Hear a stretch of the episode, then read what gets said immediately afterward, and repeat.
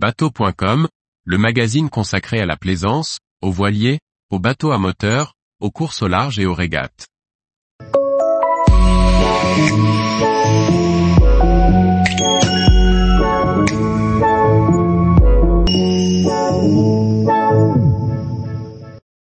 Parc éolien, quelles sont les règles de navigation?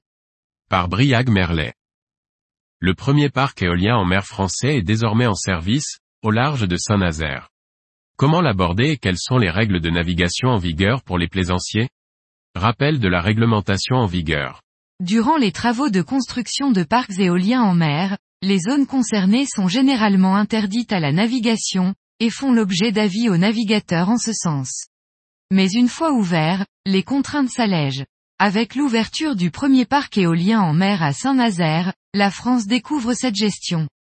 Depuis le 1er janvier 2023, la navigation a été réouverte au large de la côte ligérienne, mais dans certaines conditions, et pour certains bateaux uniquement.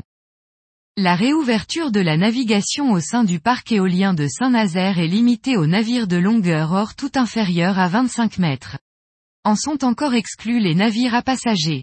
Pour naviguer dans la zone réglementée, les bateaux doivent être équipés d'un émetteur AIS de classe A ou B. Il existe également une série de règles à respecter. Les bateaux naviguant entre les éoliennes ne doivent pas dépasser la vitesse de 12 nœuds.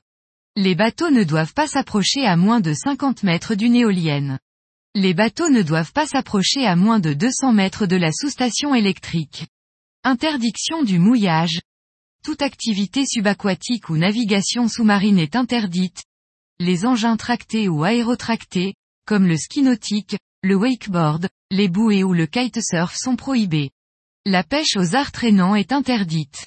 En vigueur depuis le 1er janvier 2023, la réglementation pourrait être assouplie, selon les retours d'expérience des premiers mois d'ouverture. Pour le plaisancier, Naviguer au pied des éoliennes est une expérience peu commune.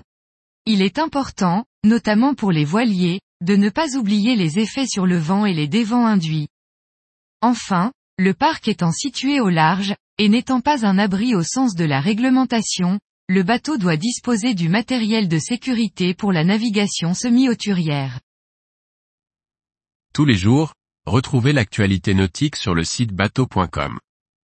Et n'oubliez pas de laisser 5 étoiles sur votre logiciel de podcast.